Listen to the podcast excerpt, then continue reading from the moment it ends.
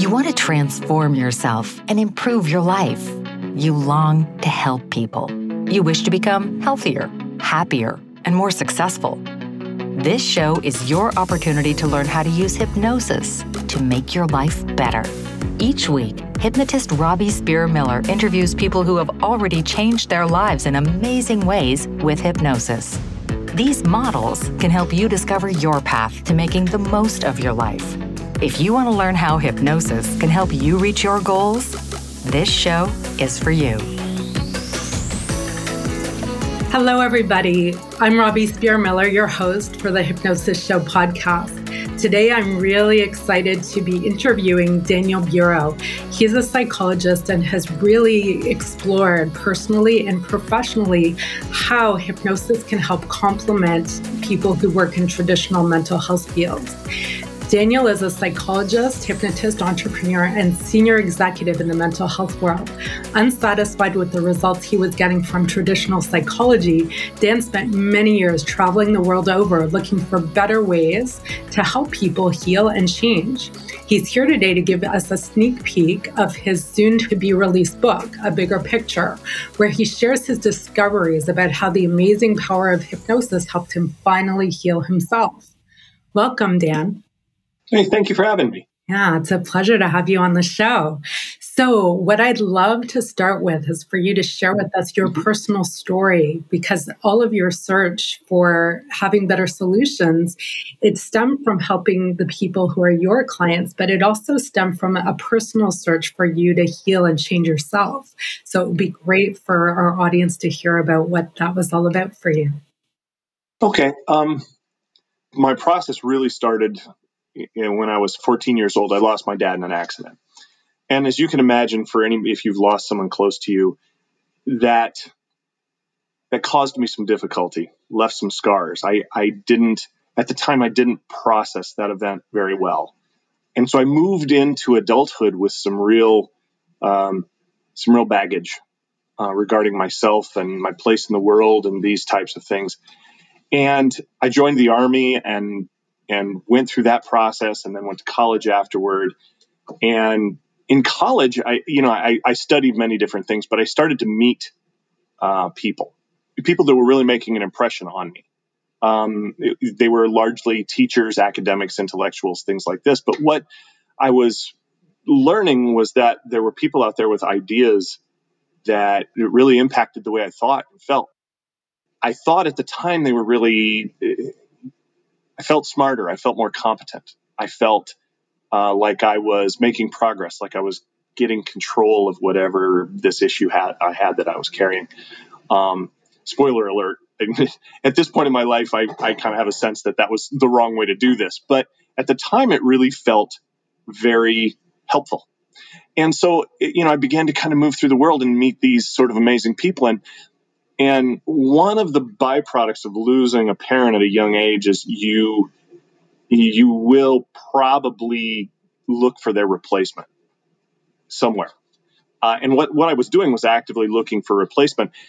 And I happened to accidentally learn that the only true way to really learn something is to form a relationship with someone and spend a great deal of time with them, to really apprentice yourself to them. That there was something particular inside uh, a mentor mentee relationship, an apprentice teacher relationship that was that that's where it was at. And I, I had a couple of relationships with teachers like that during college, and these people were were wonderful enough to indulge me and spend a great deal of time. And I was that student who would spend lots of time in your office asking you questions and reading books and doing things that weren't on the syllabus. And and I was sort of in this period of kind of exploration of all things intellectual and and all of that.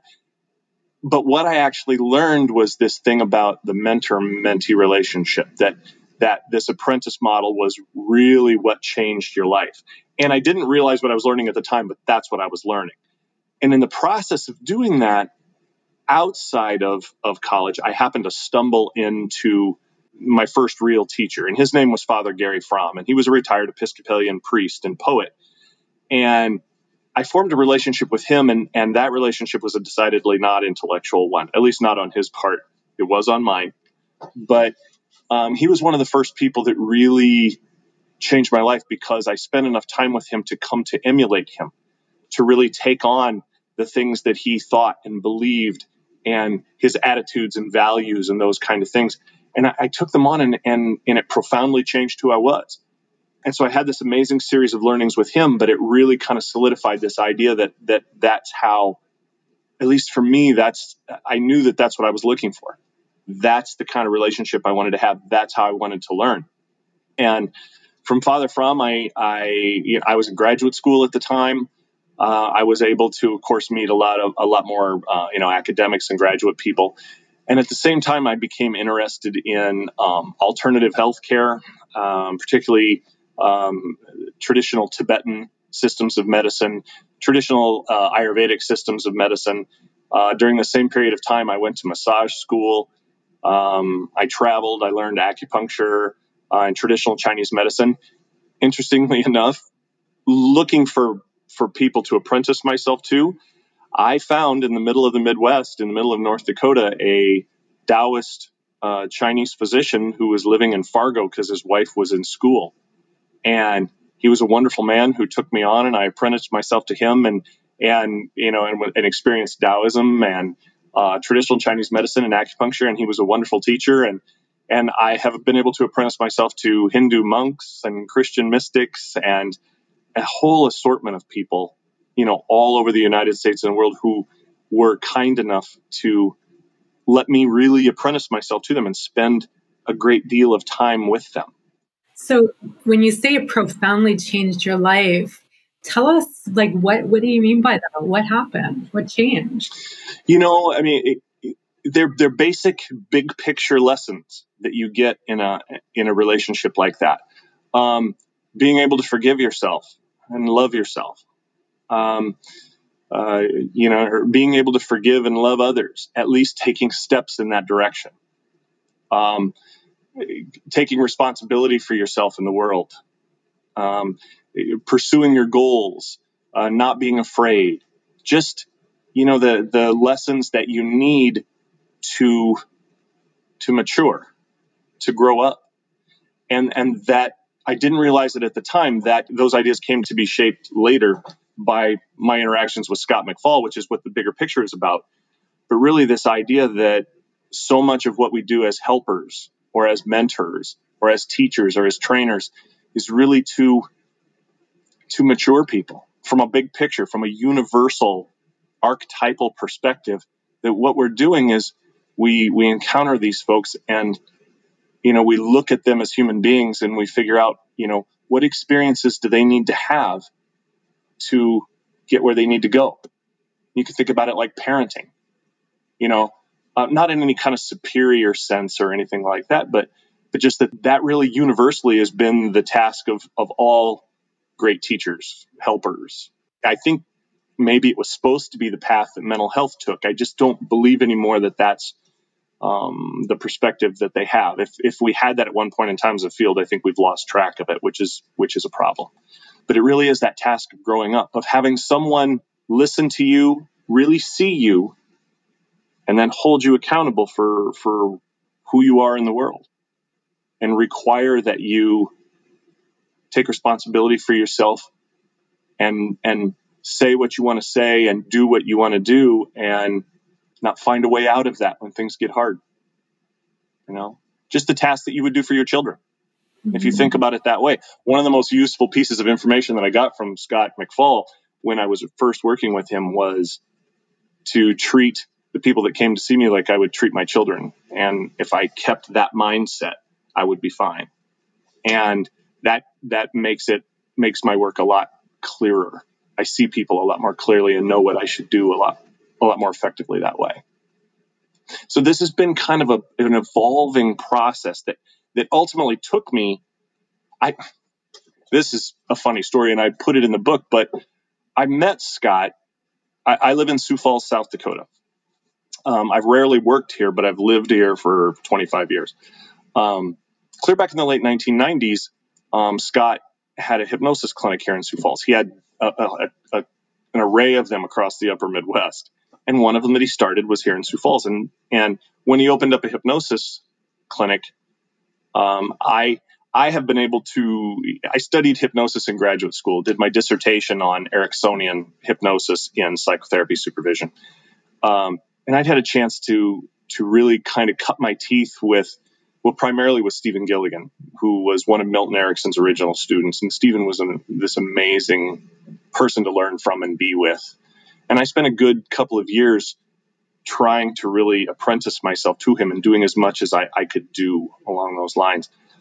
So I really thought I had something, you know, I, I that I, I, I really was rolling around in hypnosis at that point in time. And so this Scott McFall opens his clinic and I'm thinking, okay, I'm going to go meet him. And so I walked into his clinic and it was an entirely different experience. It was unlike anything I'd ever encountered before. The only way I, I the way I explain it to people is is Scott took one look at me and I think thought about me the same way we were just talking about it. He looked at me and, and said, okay, you know, where is he going and what experiences does he need to have?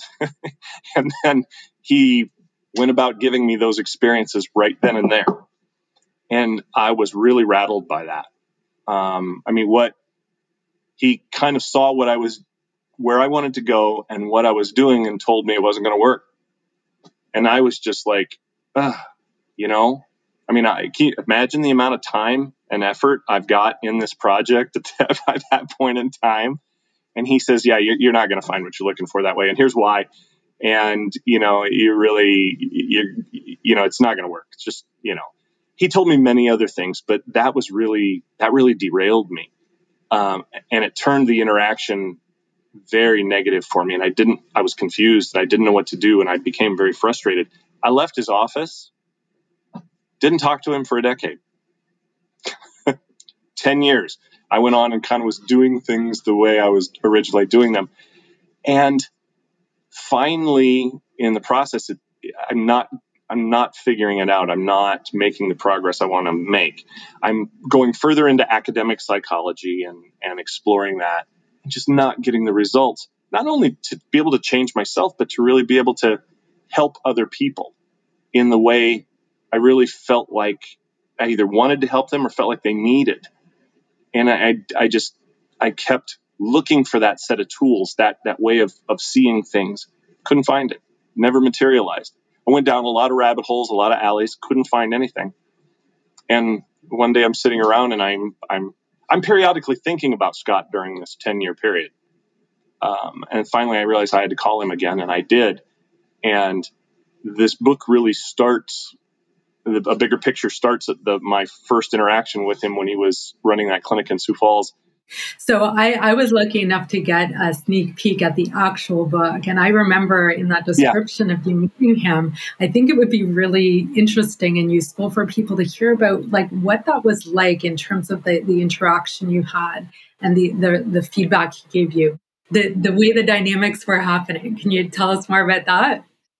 Well, I'm just out of graduate school. I got my doctorate. I'm a licensed psychologist. I'm a professor of psychiatry at the University of South Dakota School of Medicine. Back to that whole smarty pants thing, right? And I waltz into his office and introduce myself to him as one hypnotist to another. You know, hey, how you doing? You know, just to kind of build a relationship and explore that. And he, um, he could he could just he could see me when I arrived. You know, he, he kind of took one look at me and knew why I was there and what I wanted, and very quickly sort of gathered a sense of, of where I wanted to go, you know? Um, and then really the, the, the thing about uh, that first interaction with him was he challenged all of that very quickly. and very completely. I mean, telling me that he knew what I was looking for and I wasn't going to find it. And that's really derailing when, uh, you know, when you just meet somebody and, and they tell you, I know what you're looking for. And they're right. I didn't, I didn't know what to do with that at the time other than become confused and frustrated. It's not the interaction I wanted to have with him. It's not the, it, you know, that's not what I was looking for when I got there. And so it, it was, it really threw me off my game. And I kind of made my excuses at that point in time and left. Um, but the conversation stayed in my head for 10 years. So. And a lot of this is that that the way that you chose to cope with the emotional pain you had when your mm-hmm. when your dad passed away was to be in your head and, and really achieve that way. And and if you're in mm-hmm. your head, then it distracts you from your emotions. And here he he was right. trying to show you, hey, being in your head is not going to fix this. And and then you persevered right. because it was so uncomfortable to admit that you needed to go about it a different way. I couldn't I couldn't have admitted it at that point. I didn't even understand. I couldn't even see where he was coming from at that point in time. It literally took me the better part of, of a decade then to really admit that. That yeah, okay, I get it now. He was right. This isn't going to work, you know. And it, and I went out on my own because that's you know that's kind of how I learn. And it's not a great way to learn, but at that point in time, that's how I was doing it. Was I had to come up with my own answers. You know, I I had to work this out for myself you had a huge amount of pride associated with keeping things the way they were and a whole world that supported you in that because you had all these really mm-hmm. impressive mm-hmm. academic credentials and accomplishments and anybody from the mm-hmm. outside mm-hmm. would say wow right like this is impressive right. and yeah and here this guy who and that's that's exactly why i went into that because i i thought that that would you know that you learn all those things and you become all those things and that somehow you know uh, you'll be able to handle it now. You'll you can fix whatever goes wrong. You can help people. You can deal with whatever it is you bring to the table. All of these things are just going to come with these achievements, and they don't. They and they don't, and they never do. And um, you know, and that really again was a lesson that I, you know, I, I because I'm a slow learner, and I tend to learn painfully. Um, you know, I, I went out and had this this long lesson um, before I, I finally f- was able to come to the end of it and say, yeah, I, I, there are other ways to do this. I need help. I, I need to put down all these fancy ideas that I have about myself and apprentice myself to someone in a different way. You know, mm-hmm. to actually go and say, listen, I don't know. I can't do this, this thing you do, and I need help. And I, I just need to put down any idea I might have about myself how smart I am, how educated I am, how professional I am, and really kind of step into that space and say, you know, I'm here to learn. You know, I'm going to take, I'm, I'm going to, that's how I'm coming into this. And that was very different than how I'd done anything before. And it was really how it was, it, it was set up and it had to be that way, which I, you know, Scott knew right at the get go that that's how it had to be. And so when I reinitiated contact with him, you know, that was really the starting point um, it was for him. For me, I was still trying to negotiate a place in there where I knew what I was talking about. but he he was very direct and honest with me from the very beginning, even then. And I I had to. The first part of the book, the bigger picture, is really me. You know, I had learned that lesson on my own that I didn't know, and I wasn't going to find out, and and and I needed help. But you know you can you can admit things to yourself in your head and then you you step into trying to fix it. But it's another thing to be able to say it out loud. Because of course when it's in your mm-hmm. head it's not real yet. Because you can make excuses or rationalizations or you can dance around different things. But the first part of a bigger picture is just me really coming to terms with the fact that i have to put that out in the world now and actually take feedback you know to be able to say i don't know and and you know the first the first couple of chapters of the book are really my first trip to see Scott when when he was in Cape Coral, Florida, where we spent three days, sum total, with him working with me just really to get me to say I don't I don't know what the hell I'm talking about or what I'm doing, and I really need help, you know, and you know you can read that story and, and it's it, it it was it was a challenging experience to go through. Um, I, you know what I, I tell people is it's also the the point in my life where I actually started to learn for the first time. Before then, I was gathering information and and and was educating myself and was you know and was was feeling smart. But it was only at that place where I had to say, listen, I I don't know. I just don't know. I don't understand and I need help. That was the point where I actually started to learn. And that was a huge, huge deal at the time. I didn't really realize it because, again, I'm a slow learner. So I tend to learn these incredible lessons. And then I have to move down the road a piece, turn around and look at them and to be able to see them. And it was a very long process of this um, that went on like a chess match of sorts. Not much of a chess match, you know, but a chess match. And it went on like this until, uh, you know, it was a, a drama. And, and Scott calls it a maturity drama, is really what it was. Because he knew where he wanted me to be at the end. And he just simply held me in one spot and didn't allow me to act out. He didn't allow me to rationalize. He didn't allow me to do all of the things I normally did in order to get my needs met, in order to get what I wanted, which was to feel like the smartest guy in the room, to feel intelligent, to feel like I had a hold of things. And he basically kept me in a situation where I couldn't get that need met. And then he kept demanding that I, I feel something in the middle of that. And when you're an intellectual and you're that disassociated from your feelings, that's an incredibly stressful dynamic. And we simply stayed in that place until I felt, uh, until I, you know, I, I could level into my feelings. And when, when, and you know, and you may have talked about this in your program already, but that idea about leveling, when the words that come out of your mouth match how you actually feel, the reality of what's going on inside you, the words that come out of your mouth aren't an effort to hide that or to distort it or to change it in some way. And it wasn't until I got to that point and then and then from there could actually say out loud, you know, that I, I can't do this. I can't do what you do. You know, I'm, i need, I need help. Um, mm-hmm. So he basically took away all of your magic tricks, right? All of the ways you were distracting mm-hmm. from leveling. I've been through my own personal version of this with mm-hmm. Scott. The thing about him is yeah. he'll, he'll, he is so passionate about you getting what you need more so mm-hmm. than you are. So he'll keep going and he'll do it.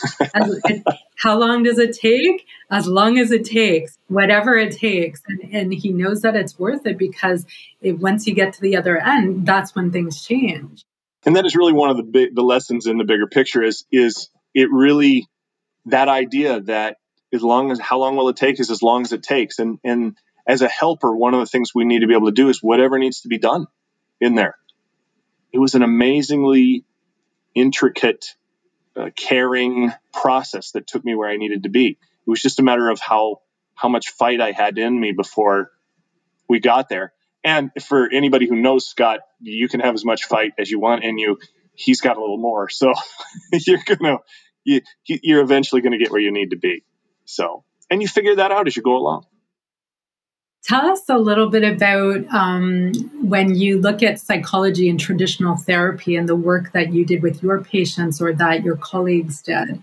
Um, tell us uh, what you're, now that you know what you know and you've had this experience, how do you view that? There's just so much anger and, and, and aggression and frustration and, and violence and just kind of nastiness we don't really know how to get along with each other anymore. We don't really know how to um, take responsibility for ourselves in the world. We, we, we've lost track of this. And one of the things that that psychology, mental health, at least in the states, has always done, is really looked at, you know, the, our rates of anxiety and depression, uh, relationship problems, marital issues, uh, you know, the whole gamut of psychopathology and, and they're looking at this like it's a mental health problem. You know, in the States now, you'll get these stories that what we're having is a mental health crisis because, of course, 2020 really wore us down to the nub. We're just not coping well anymore. And now we have this crisis of depression and anxiety and, and all of these other problems that are psychological disorders. And the big thing that I've I've gotten from my work with Scott is that I don't think anymore we have a mental health crisis. What I think we have is a crisis of maturity. And that what has happened over time is that sometime in the maybe the late 1980s, this idea began to, to show up that you as an individual shouldn't ever have to experience anything you don't want to experience. You shouldn't ever have to feel anything you don't want to feel. You shouldn't ever have to take feedback that you find icky to hear. You shouldn't ever have to have to deal with ideas or perspectives that that that you don't like listening to or that don't make you feel good. And this idea kind of grew and mutated until uh, the culture changed with it. Um, you know, we're, we're in a place now where these really, you know, it, it started as an idea, but it really is the norm here now. Uh, that nobody should have to feel anything they don't want to feel or do anything they don't want to do. No one should ever be exposed to feedback from reality. As a matter of fact, you don't have to take anything from reality at all. You can simply deny it or criminalize it, or you know, you can refuse it outright, you know, whatever it is. And over time, you know, the, the culture has changed, and and we're raising our children differently now, and and you know, at least two generations of children have have come into the world thinking that this is the way life's supposed to work. Um, and what's even more disturbing is even the folks that are old enough to have known this lesson. I mean, I'm in my 50s. So this is so when when I grew up, uh, you you were responsible for yourself. You didn't tattle. You always carried your own water. No one else had to take care of you. You never acted out. You never made other human beings carry you when times were tough. Th- this was a different place. But even people are my age who learned those lessons growing up are starting to kind of surrender into this idea that they shouldn't have to feel these things anymore, which is kind of common sense because the idea that you don't you, you don't have to take responsibility for yourself in the world is really an idea that sells itself you know? And and what we are right now is we have a crisis of maturity that we're inside a, a, a system now where you know that, that definition of maturity is the ability to tolerate frustrated desire alone nobody should have to tolerate frustrated desire at all if you're tolerating frustrated desire something's wrong with them or something's wrong with you. But it's not an expectation anymore of the way people should be. And the result of that is what we call a mental health. Not now, not all. I, am not saying that. Please hear that there are there are mental health issues. There are um, actual biological uh, mental health problems, and we could go into that on in another thing if you wanted to. But there are there are actual mental health disorders that appear to be largely biological in nature. But a great deal of what we're we're calling a mental health problem now is really a maturity problem. People are unable to tolerate frustrated desire alone and unwilling to tolerate frustrated desire alone. And the result of that is is epic rates of depression and anxiety and unhappiness and and anger and um, interpersonal problems and the inability to get along with others uh, the inability to find your way in the world, to make something out of your life, uh, you know, more existential type of things, the the struggle to find meaning. These are all side effects. They're not the problem. They're the symptoms of the problem, which is ironic when you think about it. They're the symptoms of a cultural lack of maturity. And that's really, as far as how I think about psychology and my work with Scott, that's that's the from a big picture, that's what I would describe. If we look at the world of psychology or therapy or, or people who are mental health professionals, there's so many well-meaning people who are very passionate about what they do and they really care often they're attracted to that kind of work because they had struggles. And I know that would be true for me. I was attracted to helping people with hypnosis because I had my own struggles and it helped me. Um, and so if they haven't had this maturing experience, and they've been trained a certain way that doesn't look at things this way, then they can't deliver that experience to their clients either. Well, and and you as somebody who long history of, of working with people inside this system, you know, so much of, of what is needed in the world and so much of what we do is really a process of, of just helping them mature, dealing with some big picture, universal maturity tasks. And we help them deal with that. And then whatever the, the, the smoking, the weight, the stress is kind of details around that. Does that make sense to you? Mm-hmm. You know, our the, the task really is is to help people mature and help them grow up and learn to tolerate frustrated desire alone without and, and generally speaking from a big picture what human beings tend to do if they're not going to tolerate frustrated desire alone is they they tend to move either into anger or into self-pity of some kind and so our place very frequently when they come in with the complaint of i want to change x is to help them be able to deal with frustrated desire without either moving into anger and then using that as the rationalization for why X, Y, and Z happen, or moving into self pity and using that as the reason for why X, Y, and Z, why I do this or don't do that or think this or think that.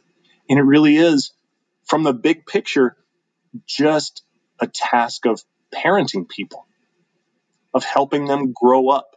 Um, and I don't mean any disrespect when I say that, that, that there is a definition, a workable definition of maturity, a functional definition of maturity.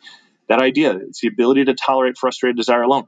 And that one sentence is so important and it's so absent, you know, that I, you know, if someone asked me what are the what are the causes for human suffering, and one of them is the, the they can't tolerate frustrated desire alone, and secondly, they think they're special, and therefore they're an exemption to the idea that they should have to tolerate frustrated desire alone. I think those two things are responsible for 99% of human suffering from a big picture. I think it's kind of that simple.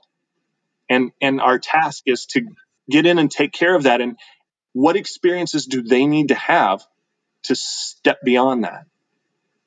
And in the process of doing that, they learn all kinds of fabulous things and interesting skills and other problems that they're able to deal with more effectively, whatever that is. But the core of what we do is somewhere in the orbit of those two things, I think. So I know part of your mission is to educate people in the mental health field in in this so that they can be mm-hmm. more prepared to genuinely give people this experience and this growth. And I'm curious about what kind of um, reception you've gotten from people who work in mental health. Well, you know, if you listen to the if if I think back to the first part of this interview where I talked about how smart I needed to be, and how intellectual I was, and how um, you can't, when you think you're that smart, it's hard to learn anything, which is why I'm, to this day, I'm still a slow learner because of just the gravity of having had that in me for so long. That is the problem with moving something like this into the into the helping field to psychology to clinicians is the idea that in order to really learn this these ideas we're talking about you have to you have to believe a couple of things and one is is that you don't already know it you know which is a knee jerk reaction for many people is that oh i, I kind of know that. I get it. You know they hear what you're saying and it registers with them a little bit and so oh well yeah i, I got what you're saying. And that's always really hard for me to hear because you know I, I, when I hear that I, I, I you know I become concerned that maybe that they didn't really hear me. Um, so that's one piece, and the second piece is is to is to actually be able to take in a bit of information and not feel like you get you're entitled to judge it as right or wrong.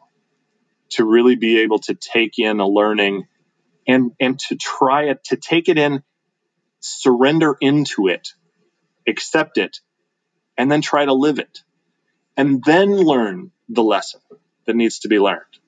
Rather than deciding up front what it is and then determining what you're going to do or not do at that point in time which is so much of what academically educated people do. Oh i get this. This makes sense. This doesn't. I'm going to use this. I know where i'm going to do that. The rest of this is, is, isn't of any importance. Boom, done. But back to that idea of apprenticeship, of mentorship, the real genius of, of what we call emulation learning is to take in a learning, put yourself in the back seat, your fancy ideas about you, get rid of them for a second. Take that in, surrender into it, and then go out and live that. Do it. And that in, it's inside that piece this where the real learning is. That's where the interesting things happen. That's where the change is. That's where the growth is. That's where everything valuable is. And if you if you show up at the beginning and and shortcut that whole process, you know all all you're doing is robbing yourself a lot of people have had the experience in their life and, and let's take you know people who have like here we have colleges. So we have the college of psychotherapists. We have uh, you know a medical college for example. And so because they have their degree and that um, recognition from the college and they're following the rules of the college there's this illusion that it gives some uh, it, it, actually means that what they're doing is uh, the most useful and so I think that that's a big thing that gets in the way because people have a lot of pride caught up in that or, or safety. Like they're afraid and they're used to the way things are. And so the idea of switching that can be very jarring for them. And I, I, am thinking of uh, one student I had who was working in the mental health field. And for her, the idea of giving people a guarantee, like when, as hypnotists, when we deliver our services, we give people a written guarantee that says if they do need extra help, then it's free. It's part of their program for their original income. And her reaction to that was really negative because she she was just used to being paid by the hour and that's just the way it is and it was not there was no attachment between the work she was doing and actual proof that the person was getting results. Right. and so and not to her she is a very well-meaning person. It wasn't her fault at all. But because her whole uh, profession does it that way and the college says this is how you do it and the insurance companies take care of it that way. And, and the third party pay is something that gets in the way too, because if somebody says, oh, sure, insurance will cover it, I'll go see a therapist, they're, they don't really have enough skin in the game to, to take responsibility for what's going on. And so there's a whole systemic issue here. Um, and because people are yeah. forced to follow these rules, they become less resilient because they're relying on the rules instead of having to make it happen themselves. And I think you're right. I mean, you talked about pride. You talked about you know not knowing how else to do it, and and then the rules. All the education that's been poured into you about the right way to do things, the only way to do things. Eh, you know, and and it's a combination of of all of that that makes it difficult to to be open enough to even consider something else. You know, not to mention just just the fear of of of the unknown. You know, but I agree with you in in what you said that one of the problems that that this the psychology field has is a lack of skin in the game. Shout out here to uh, Nassim Taleb who who talks about this idea of skin in the game. And if you've never read his books, uh, consider doing so. Um, they're amazing. But one of the things that I would say about that is back to you talking about the guarantee. You know, psychology, we spend a lot of time talking about professionalism and ethics and things like that. I think that offering a guarantee is one of the most ethical things you could do. Absolutely. I mean, to say, listen, we're going to agree on something here, and if I can't get you to it in what we agreed on, then this is what I'm going to do to to make that whole again. Um, and and the fact that psychology really struggles with that, you know, is is in my head a a sign of how muddled things have become. You know, there's lots of pieces of what happens in in psychotherapy that reflects the fact that that the field doesn't have the kind of skin in the game that it should have. Um, simply put, one of from a from a big picture perspective, psychotherapy doesn't really accept responsibility for the outcome that the other person came in for. You know, hypnotists one of the first thing you do is you you figure out what the outcome is and you say okay this is how you know i'm, I'm going to help you with this and this is what it's going to look like and this is how long we're going to do it and this is how much it's going to cost. And and then there's a guarantee at the end of that. If you need extra help we're going to do that and it's not going to cost you anything. And however you're going to handle that. Um, psychology doesn't do that in any real sense. And it's back to that fear that we talked about a minute ago that makes learning difficult is the act of actually accepting responsibility, just a reasonable amount of responsibility. You know, I'm not suggesting that that that that the client or patient doesn't have skin in the game either. They they need to, and the way and hypnotism, when done right, keeps them in that place. But but the, the clinician has to have responsibility for the outcome. And one of the things that psychology really has put itself together in a way and, and functions in a way that allows it to really avoid any actual responsibility for the outcome. And I think, I mean, if we're going to talk about professionalism and ethics and things like that, that's a discussion that needs to be had. Um, because there there isn't any actual reality based responsibility on behalf of of of a, of a psychotherapist for what happens. I mean, they they're going to not in any real sense as far as the outcome of the person and the money they're spending and all, and the things that we would expect in any other market transaction that we engage in. You know, any other for some reason, uh, education, therapy, medicine, they, we see them as kind of a, a different ball game. When one of the things we need to do is we, we all need to have skin in the game the same way we'd be if we went to a mechanic the same way if you got a carpenter to come in and work on your house. The same rules, if the same rules applied tomorrow, by the end of next week, the only people that would be working in the field would be the ones who are effective.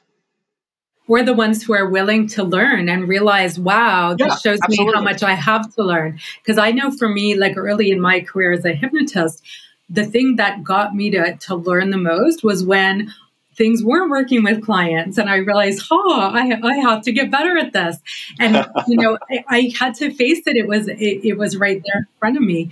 The truth is that a lot of hypnotists don't operate this way either. So so there the, there's this whole philosophy we have with master hypnotist society about this idea of maturity and having that accountability that helps people really hone their skills and focus on results and, and being willing to honestly look at what's really happening. A lot of people really want to learn, but what it turns into is that they're shopping for more techniques. So they're going to learn this technique and that technique and take this course and that course. And so they're having this illusion of learning or making progress, but they're just doing the same thing and over and over again and you know, and, and, the sad thing about it is it is it you know I think a lot of people realize they they there's things that they need to learn or there's things that they should get better at or there's skills they should have. But one of the things that's happened to us is we don't even know anymore how to learn. You know, this idea of emulation learning, and then really, in, in, in all seriousness, emulation learning is the only learning there is, real learning. Um, everything else is just information. That's all it is. Um, and we've forgotten that. We don't realize it anymore. And, and so people are really, to a large degree, kind of flying blind. They, they may think that something's missing, they may want something else, but they don't really know how to do it. And so, you know, when we meet them, we kind of have to just show them relatively quickly the value of this and hope that they catch on because, you know, we've, we really have forgotten how to learn. We've lost track of it and we don't know and it's in and so even if you are looking for help it makes help harder to find and harder to take when you do find it. Mm-hmm. and and you know i wish it wasn't that way but it is. But that can be different right? Yep. Yeah. And listen you and i both have gone through this and and i get it and i i really feel for people who are stuck this way.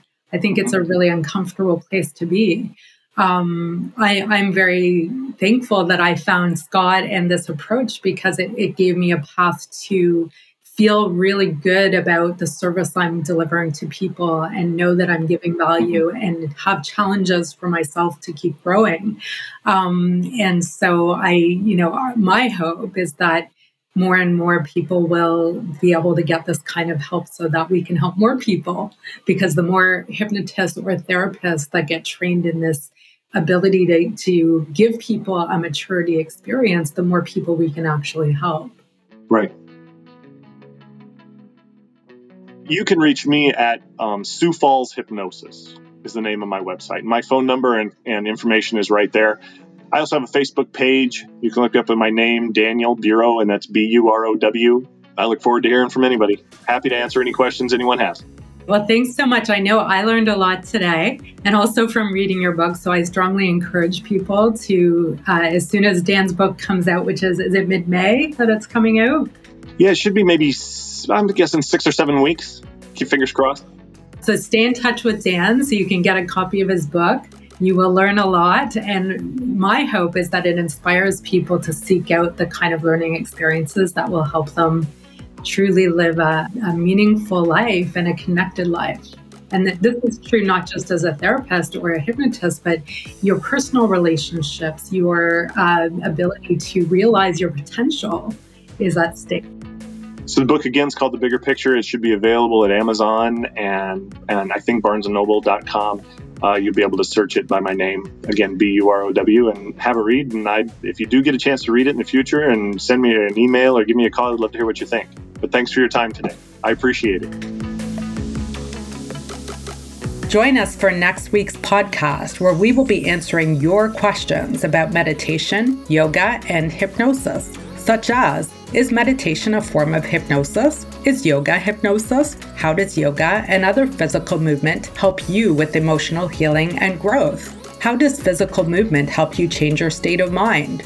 Hypnotist and yoga instructor Kelly Lupe Smith will be with us to explore these questions and more and share how hypnosis and yoga have helped her on her own healing journey. Remember to click the button to subscribe and please leave us a review so you can help others to benefit from the podcast too. Until next week. You've been listening to The Hypnosis Show with Robbie Spear Miller. Tune in next time to learn more about how you can change your life with hypnosis. And if you are interested in learning more about training opportunities, go to hypnosistrainingcanada.com and schedule a free consultation.